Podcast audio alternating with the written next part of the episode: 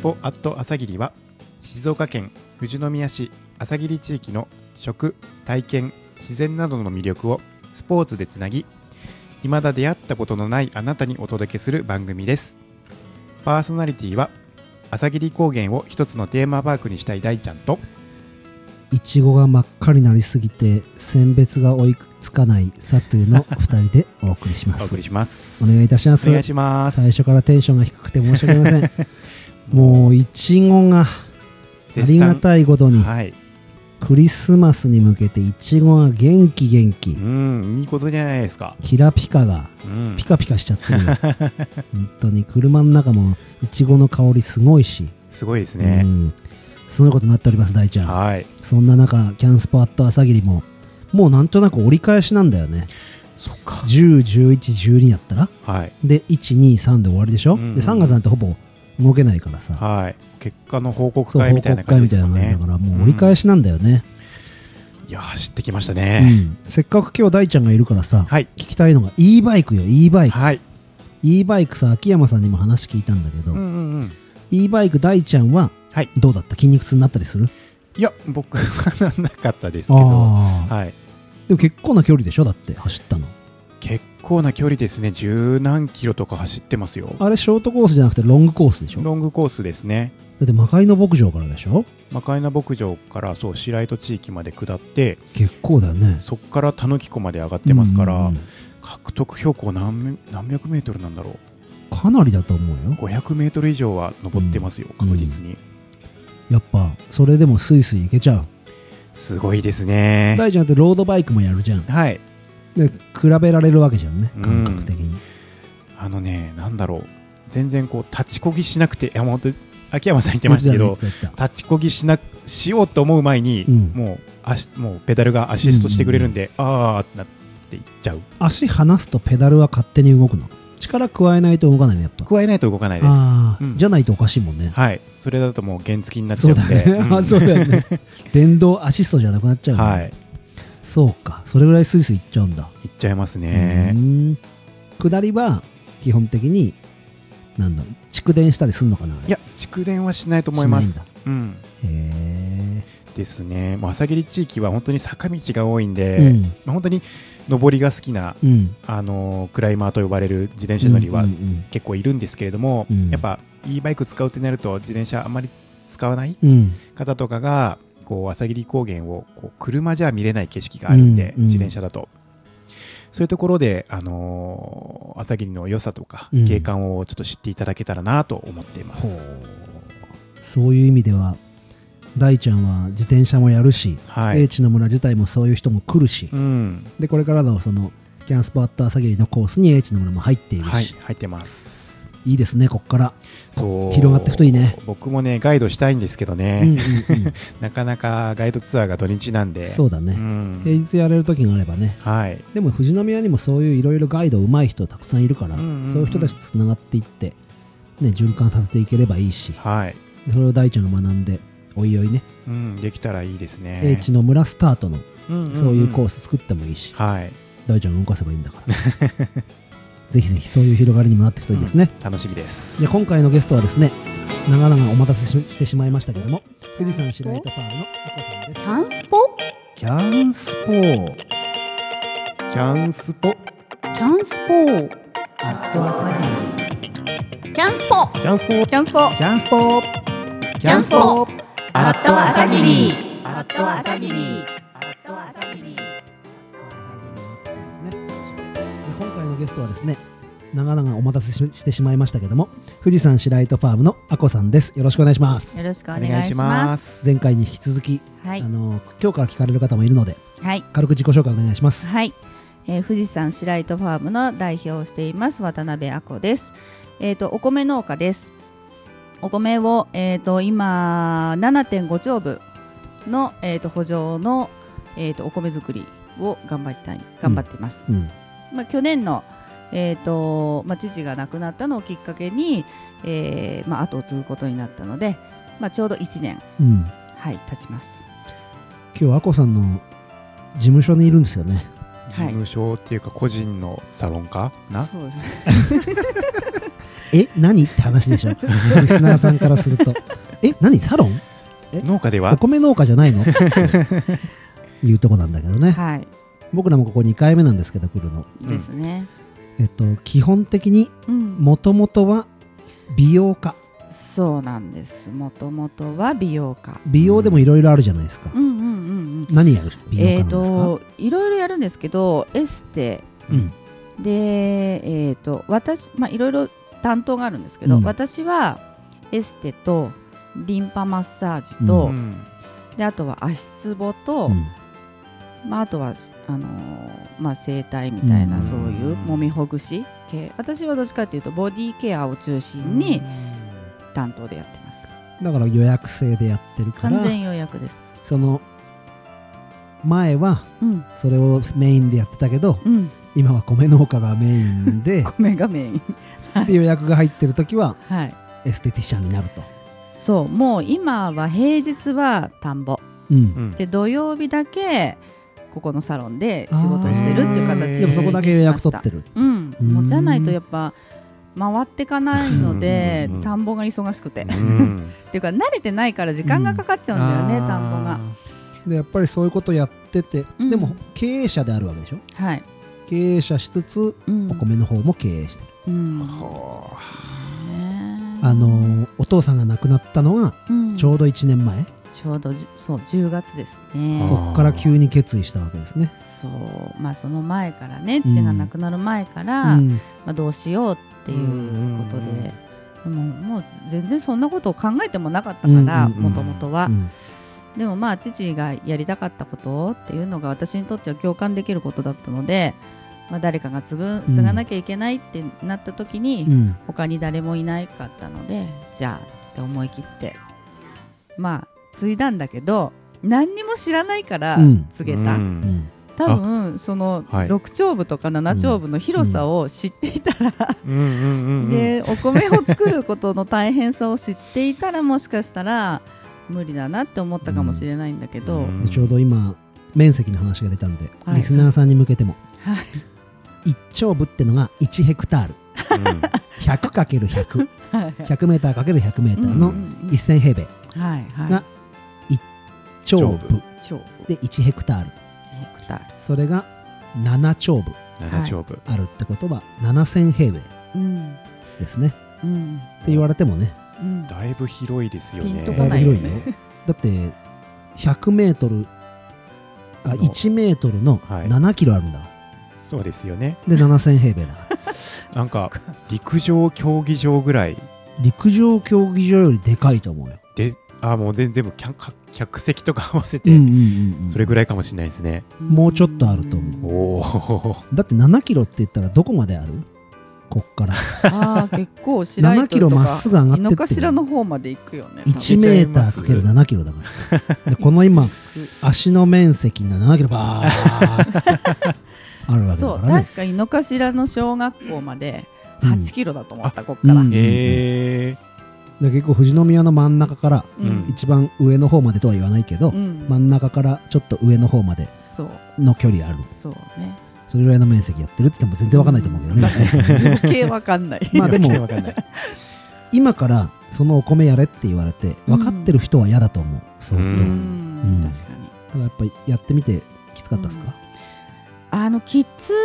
うんまあ、きついっていうかね、うんやったことないことばっかりなのと、うんあとはとにかく力仕事が多いってういんそうですうねもともと力は女性にしてはある方なんだけど、うんでだから大丈夫と思ってたんだけど、うんあの30キロの米袋がとにかく重たいうんで肥料も大体20キロの袋なんだけど、うんはい20キロもやっぱ、ね、ちょっと大きくなった子供一人でしょううん小学校低学年ぐらいですねそうそうとねやっぱりそれをね1体2体じゃいいんだけど、うんやっぱそれだけの広さの田んぼやってるうと、んもうその袋も100うん袋だったりとかっていうのを運ぶとかってなるとそこがきつかったただもう機械を動かしたりとかね確かそれはもうすごい私は好きな方なので、そう楽しかった楽しにんでまあ噂聞いたところによるとトラクターの動かし方もねうん分からなかったけどコンバインも分からなかったけわどかんないスタートしたとうんそうですで多分リスナーさんはね大ちゃん、はいあのエステからなんでお米農家にってところ深く聞きたいんだと思うんですけど、うん今回のキャンスポはですねそこはあんまり入りすぎずうんとにかく魅力であるお米うんの話とかね、、うんはい農産物のこと聞きたいんですよはいまあそのいろいろな背景はあると思うんですけど、うんお米だけで7丁そうです分、で品種は品種はもち米あのひでこ餅っていう、うんうんもち米とうんミルキークイーンっていう、うんこうもちもちしたはいミルキークイーンとあとはあのコシヒカリ、うんあの白糸コシヒカリっていうふうに言ってるんですけど、はい、その 3, 三つをやってますで栽培方法ですね、栽培方法はもうそれはもう父うんがやっていたことなんだけど、えーとまあ、特別栽培って言われていて、えーとまあ、原農薬はいうんで、まあ、化学肥料を使わずに、はいっていうあの栽培方法でやってます。はいあの特別栽培というカテゴリーがあって、うんあの観光栽培と言われるのがうん普通に、えー薬剤とかを使ったりとかして、うんまあ、もちろん国で指定された範囲内で栽培するのを観光栽培と言いますね、で有機栽培っていうのがまた逆の、まあ、相反するものとして話されたりするんだけど、ううんんえー、とし指定された農薬うんを使います、うん有機ジャスといううん有機栽培に認定されている有機ジャスというので指定されて使っていいよと言われている農薬は使います、うん例えば虫の、えー、と呼吸するところを塞いで殺す薬とかう、んまあでんぷん剤と言われるようなものとか使ったりします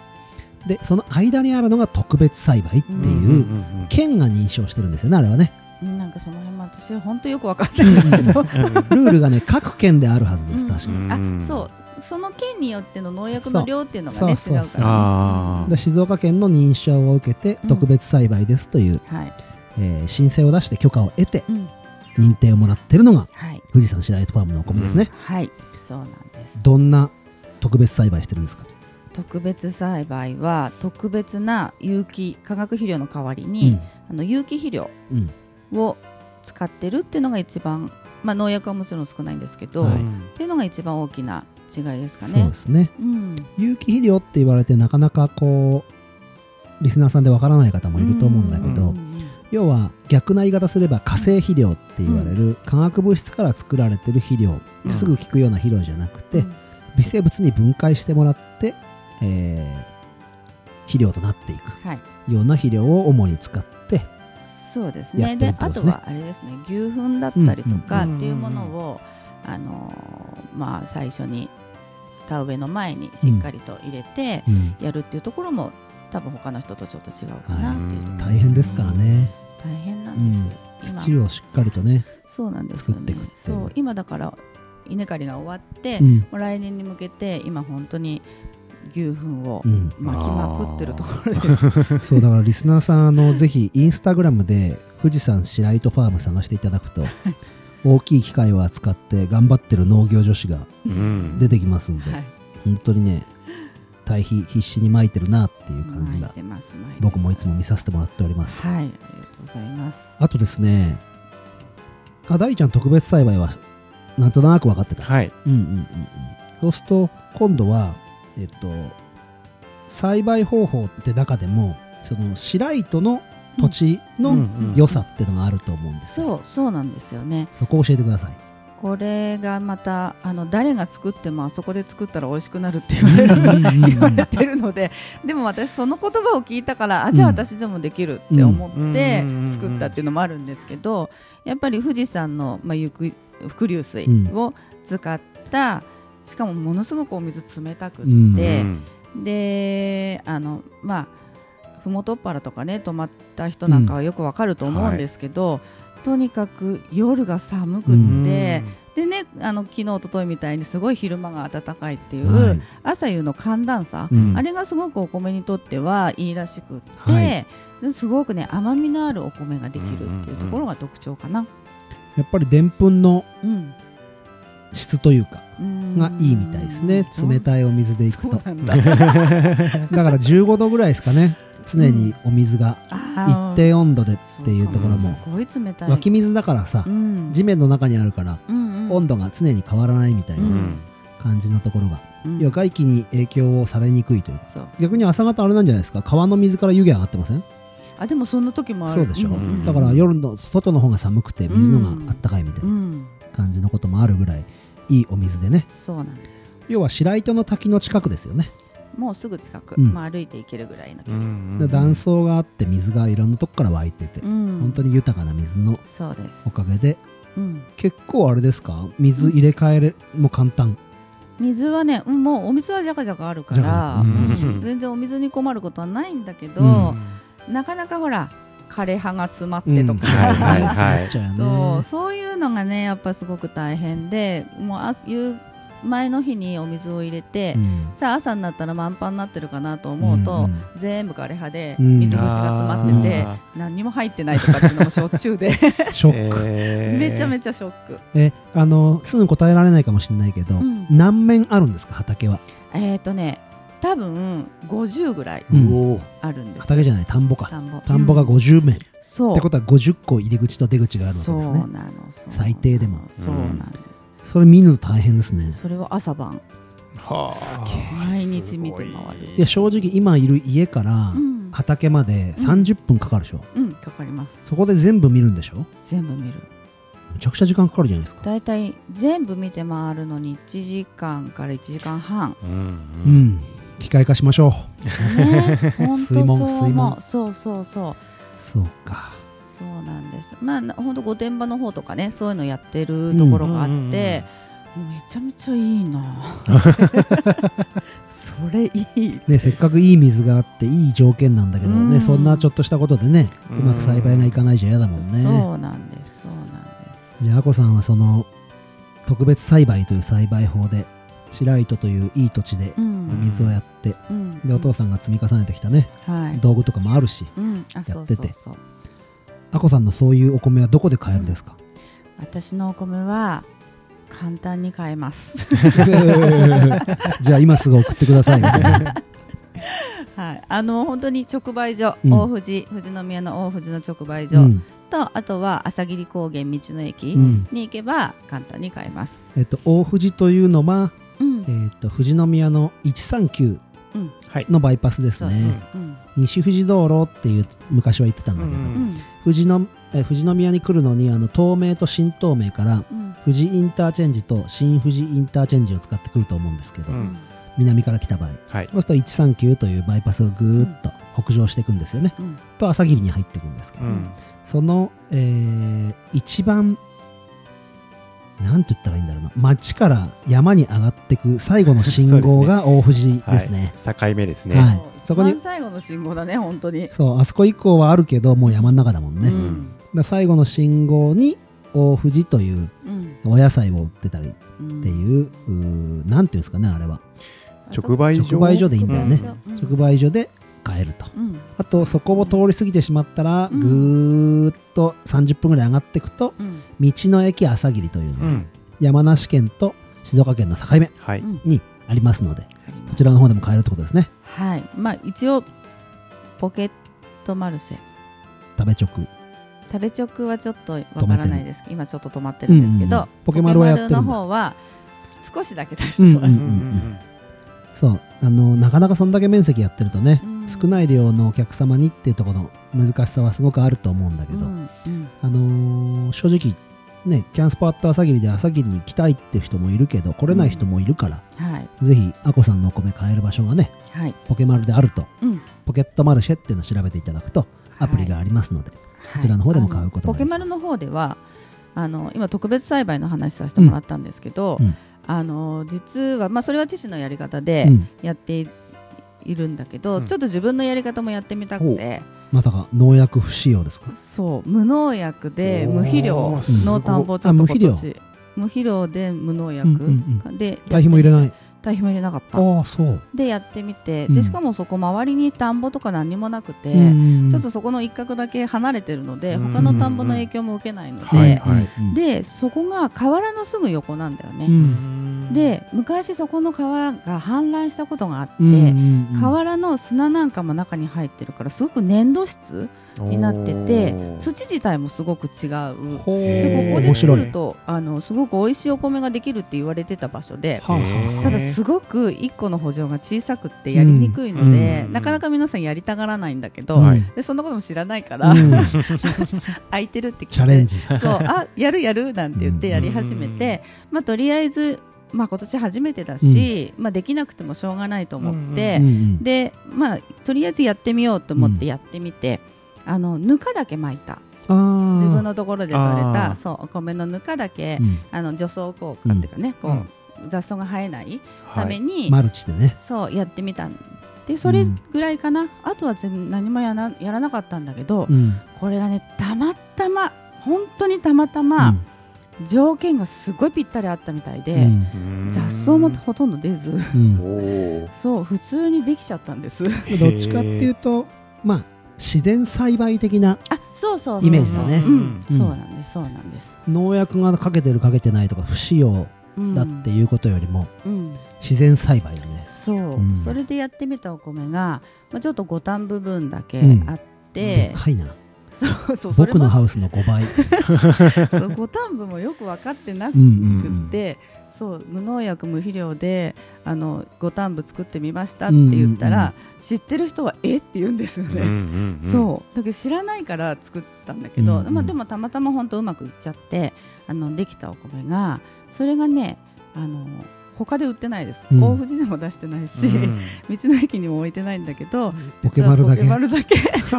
ひっそりなぜそれをポケマルで勝負してるのかちょっと後 でオフレコで聞いときますかこっそり出しているっていう かなりレアですよ。そうなんです。だってあの正直ねマルシェ一緒にはいほぼアコさんの横にいるような感じでうんうんうん2回とも、まあ、4日間かだからうんいたけど、お客さんに農薬不使用のものです、えっと、特別栽培のものです、うんどちらにしますかって量り売りしてるでしょ、うん何割ぐらいあほとんどが農薬不使用無農薬うんうんを取っていくわけだようね、んそのなんだろう、えっと、意味としてうんそのうん農薬を使ってませんというメッセージ自然栽培ですというメッセージうんの方がやっぱ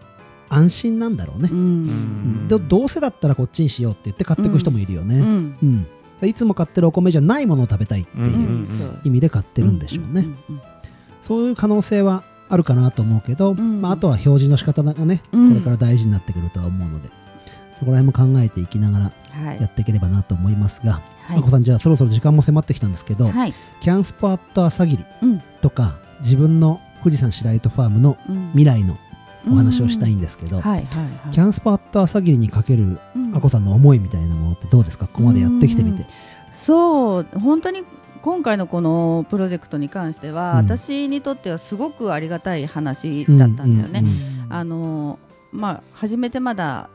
農家になってねあの1年しか経ってないかったから周りの農家さんとのつながりもほとんどなかったので、うんそういった意味ではすごくこういろんな方とあのつながることもできたっていうのが一つあるし、でやっぱり私の中ではこの父のその農業っていうのを継いだ中にやっぱりこの富士宮っていうものをすごくこうとにかく盛り上げたいっていう気持ちはすごくあったので、あの実際同級生がねあの今回のあのキャンスポの中にもあの秋山さんのところだったりと今回もか今回も花が咲いてま したね、同級生トそうークなのんです。で、あと、朝霧乳業さんとかね、んもう、小、うんと、小中の、あの、同級生。だったりりするんですけど、まあ、そういうのもあって本当この今回のポケあポケットマルシェじゃないや キャンスポ。キうんャンスポをやる前からみんなでとにかくこのうん白糸地区を盛り上げたいよねっていう話は実はこっそりしていて、うんで中でのこのプロジェクトの誘いだったので、うんもうすごい自分の中ではもう夢が叶うといううか、んすごいありがたい話うんだったので、もうこれを必ず実現するように、うんうんまあ、今回こう3月までっていう期間があるんだけど、うんまあ、継続してあのもっともっと盛り上げていきたいっていう気持ちでいます。できそうです かいやできますっていうかやります。今の手応えとしてはうんうんうんどうですかあのーやっぱみんなそれぞれ、あのー事業者さんたちのパワーっていうのがうんすごいのうで、んこの人たちが本気になってやったら、まあ、もう全然できるんじゃないかなっていう感じはしますただねすごい本当みんなパワー強いから、うん絶対ぶつかんじゃないかなってうん 思ってたんだけど、うんでもみんなやっぱ大人なのでうまいこと、うん やってってるので。そうですねう、んあのーゆかちんが前にも言う同じようなこと言ってて、うん横のつながりがここまでなかったから、ううんんそれを広げたいってうんいうのが実際にマルシェの時間で本当に体感できるので、うんそれこそアコさんみたいにうん新たなチャレンジをしようと思ってる、うんえーエネルギーある事業者とかにもうんぜひ入ってきてもらって、ううんん僕らがサポートするというか、うん僕らもサポートしてもらう、うんいろんなエネルギーが化学反応を起こしうてん広がっていくといいかなとうん思いますね、大ちゃんはい朝霧はそんな風になりそうですか一つのテーマパークになりつつありますね今、うんうん本当にそれがマルシェやっててもそうだしあの e バイクの様子なんか写真で見させてもらってもそうだし、うんミーティング重ねるごとに本当にそう思うので、うんうんぜひぜひこれをあのマルシェ組の方をうん大塚さん中心にはいあこさんが盛り上げていってもらってはい言ってくれればなと思いますはい白糸ファームはどうですか白糸ファームはもう本当とにかく私がお米作れるちゃんと作れるように ならないと話にならないんですけど、でもまだこれからあのちょっと6時間というかね加工品なんかも、うんあのやっていきたいなとかあ、まあ、いろんなビジョンはもうすでにあるので、うんうんうんもうあのここだけこっちほんとこっちのサロンの方もね やりながら、うんこっちはこっちでちょっとまたあのもうちょっと、うんあの大きくしていきたいなサロンの方ねおー。とは思ってるので、まあ、同時進行ですげえなやってい きますすごいななんか今日僕はあのリスナーさん聞いてくださると分かるんですけどあのいつものメンバーすぎて言葉遣い がちょっといつもより雑になってるっていうおオフトークみたいな感じになっちゃってますけどいや本当にあの一緒にここまでいろいろ関わらせていただいてうんあこさんのエネルギーとうんなんて言うんだろうなフットワークの軽さうんやってみようっていうそのんうん一歩前に踏み出す力がすごいのでうん間違いなくこのキャンスポにはあこさんが欠かせない存在だなっていうふうに思っておりますありがとうございます。また一緒に頑張っていきましょはい、う大ちゃんはい毎回毎回素敵なトークですね本当に今日大丈夫あのマイク持ってたけどあんまり喋り振る大ちゃんに振るの忘れてたん だけどもうもう皆さんが素敵な話をしてくれるもんで、大ちゃんにさ話を振ろう振ろうと頭の中で思いつつも話に入りすぎてしまって完全になんかどっかでご飯食べながら喋ってるみたいな感じ感じにしちゃいましたけど大丈夫でしいたやいやいや大丈夫です、で大ちゃんあのー今 YouTube の方でうん、各事業者さんがはいあの映像が出てきますよって話したじゃないですか、はいあとキャンスパーと朝霧としてなんか仕掛けていくことってありましたっけキャンスポアット朝霧で仕掛けていくこととしては、うんえっ、と、まあ、e バイクのはいツアーの動画もそうです今ね制作中なんで、はい